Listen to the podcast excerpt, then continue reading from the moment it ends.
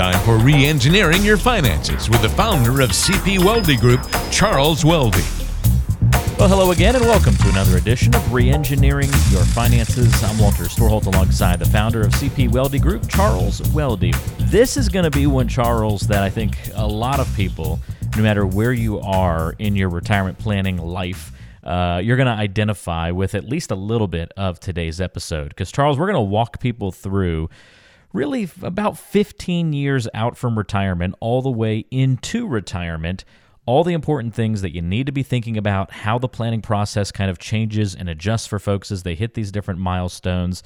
We're going to tell people exactly what they need to have on their minds at these different stages. So I'm ready for this. Are you ready to rock and roll? I'm ready to rock and roll. All right, let's do it. Let's start at uh, 15 years away from retirement. So most people, Charles, and correct me if I'm wrong here, but I'm going to say probably in their early 50s, if we're just sort of assuming maybe a retirement age of 65. Obviously, if you're a little younger or you're planning on a little bit later retirement, you can adjust our uh, barometers here a little bit. But approximately 15 years away from retirement, what are the main financial issues somebody should be focusing on at that stage of life? Well, I think, Walter, the first thing is asset allocation. Uh, historically, stocks will always outperform, you know, fixed income over the long term. So uh, what I see is a lot of people who are younger, they're still contributing to their 401k plans or their IRAs or their 403bs. They've got some element of fixed income in there.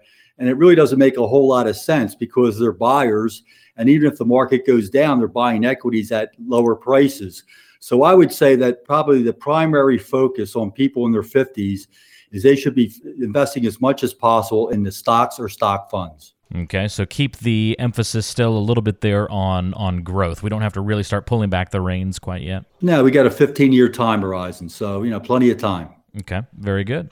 All right, well, let's edge a little bit closer and see what happens. How about 10 years out from retirement? Does the focus change at all? It does change a little bit, but uh, you know, uh, there's a couple more points I want to make about that 15 year planning.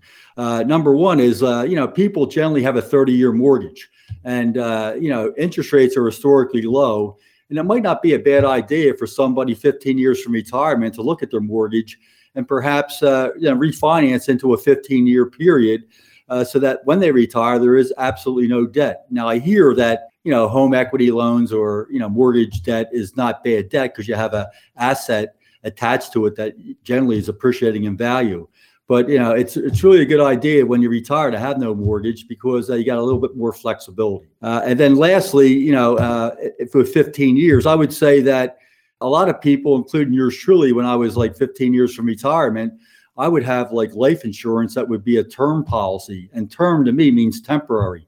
At some point, you know, it's going to expire. So I think people that you know in their 50s should be looking at their insurance and asking themselves, do I have the right type, the right amount? And if not, you know, I think they should uh, reconsider maybe getting an insurance review and uh, possibly set something up that could benefit them in the years to come. It's really important, I think, Charles, to simplify things when we get to retirement. That's got to be a goal of so many people.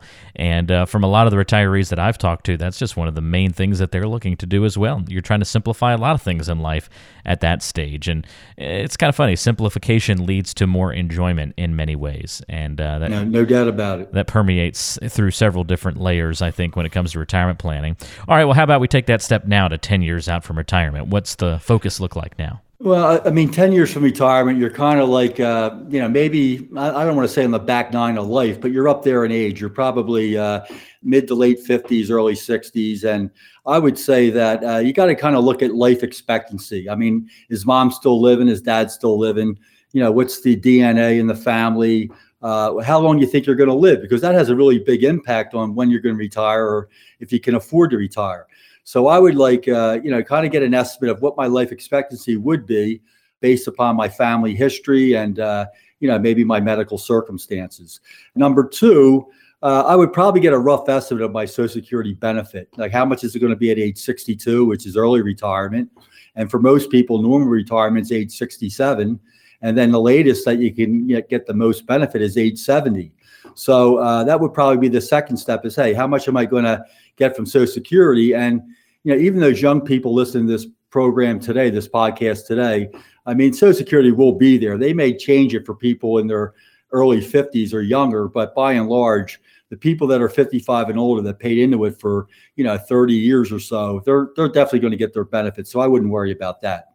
And then lastly, you know, 10 years out, this is really critical, and I don't think too many people are aware of it, or if they're aware of it, they actually don't do it.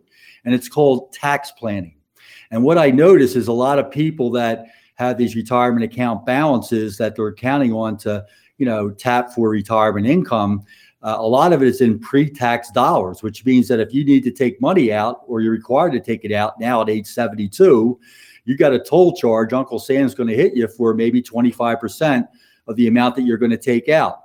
So it might be prudent, you know, 10 years prior to retirement, not only to look at your actual account balance, but to anticipate what it might be 10 years down the road. And then you might have the opportunity to actually divert some of those pre tax dollars to post tax dollars. What I'm really talking about is maybe setting up a Roth IRA, or maybe your company offers a Roth 401k. But it'd just be a lot better at retirement to have two piles of money one that was tax deferred and one that was tax free. So you have a lot more flexibility when you're taking your distributions. All right. So 10 years out, we've got a lot to start thinking about. Uh, it sounds like things really start to ramp up a little bit as we get inside that 10 years. Does that feel about right? Yeah. I mean, they start to ramp up because, um, you know, I think uh, uh there's a saying that once you hit 50, uh, you wake up one night in a cold sweat and you ask yourself, what's the plan? So, uh, you know, you got to start planning in your 50s not you know five years before you retire. That's a great point. Well, speaking of being five years away from retirement, when we get to that stage of life, I'm sure we've got a lot of listeners who are right around in that ballpark, maybe in your early 60s, if you're looking to retire a little early, maybe late 50s, something like that. What are the things we need to start considering now? Well, I think the first thing you do is look at the size of your retirement nest egg. And um, I'm sure, you know, people have heard this before. There's a 4% withdrawal rate rule.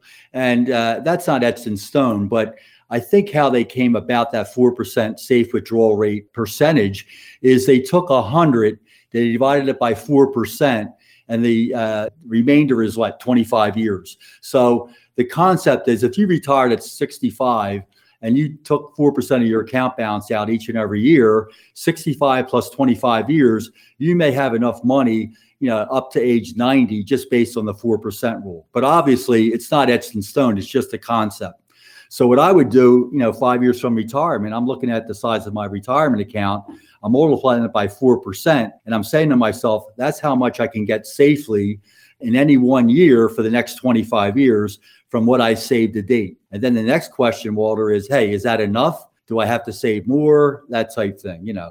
So, um, looking at the size of your nest egg, multiplying it by 4%, getting a figure. So I'll use an example. Let's just say it's a million dollars. 4% of a million dollars is $40,000 a year. Let's just say I check my social security benefit and I'm going to get 30,000 a year.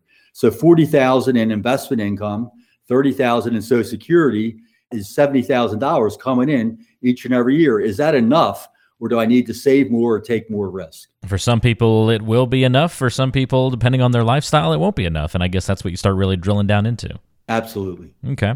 Well, Charles, we finally have made it, you know, celebration. We're on the day of retirement, or, you know, let's say the week of retirement, something close to it. What are the essential things we need to have figured out when we finally do pull that trigger? Well, I think the most important thing, Walter, is to have a written plan in place.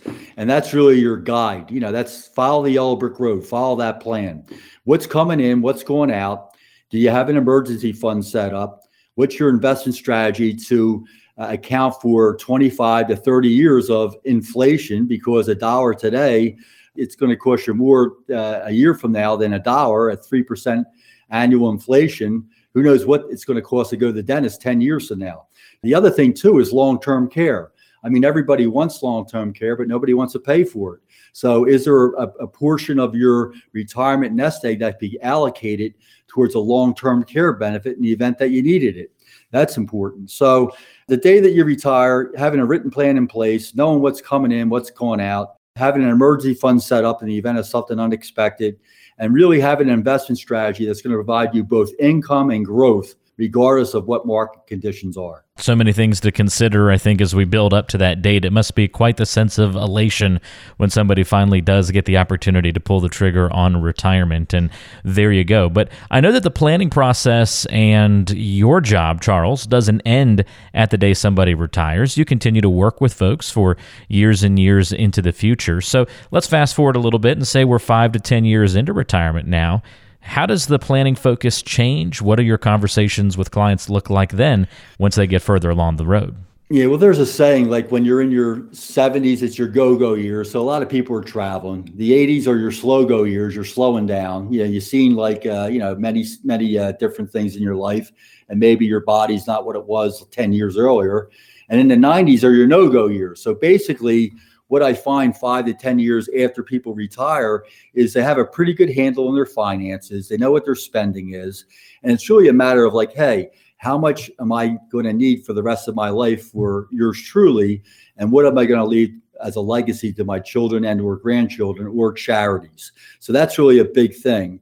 And the other thing too is when people retire, one of the biggest things is income taxes. And we all thought that when we retire, we'd be in a lower income tax bracket. But I'm not so sure that's going to be true with all these baby boomers retiring, coming off the payroll on the entitlement rolls. Probably taxes will go up in the future. So, five to 10 years after retirement, we're always focusing on getting that account balance in the right location so that when you pull the money out, it's going to be pulled out in a very tax efficient manner. So, just to sum it up, legacy planning, wealth transfer, and tax efficiency probably are the three bullet points five to 10 years after people retire and then you're with people. I, we don't have to really talk about the planning process from then on out, Charles, but you're with people through the rest of their lives, right? I mean, you're working with clients all the way until it's time to, you know, the next generation to enter the picture. Absolutely. Like, you know, I, I have the ability, and I'm not just being braggadocious about this, but I have the ability to put myself in my client's shoes, feel what they feel, and I would I hopefully make decisions that they need to make, you know, if I were them. So I, I have that ability to say, hey, if this is something I'm going to propose, would I do it myself? If the answer is no, it's not proposed. If the answer is yes, I propose it to them with both the advantages and disadvantages because I want people to realize that, you know, in planning and in life, there's nothing you know really guaranteed. There's uh, pluses and minuses, and unless people know the ins and outs, the pluses and minuses of most of the decisions that they make, um, you know, they're not going to be informed, and perhaps they're going to have some regret in the future. Well, I think the obvious piece here is that no matter where you are along this spectrum, no matter what stage of retirement planning you're going through, whether it is 10 to 15 years out, or even if it's just uh, you know a couple of years away from retirement, or maybe even it's on the doorstep, it's never too late to get a plan in place. But it's always a good time to put it in writing and make sure that you are well prepared for your financial and retirement future. And so, if you haven't taken any steps to put together your financial plan yet, I invite you to do so with Charles Weldy. You can do that by calling 610 388 7705.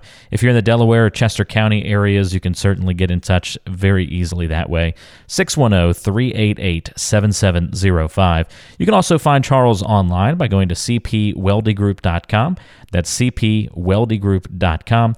And there's ways to get in touch via the website as well, including emailing Charles, charles at cpweldygroup.com if you have any questions about what we've talked about on the podcast or about how to put together your own financial plan for retirement. Charles, we appreciate the help on today's show. Thank you so much, and we'll look forward to another good talk soon. Thank you, Walter. Appreciate it. All right, take care. That's Charles Weldy. I'm Walter Storholt. Thanks for listening. We'll talk to you next time on Reengineering Your Finances.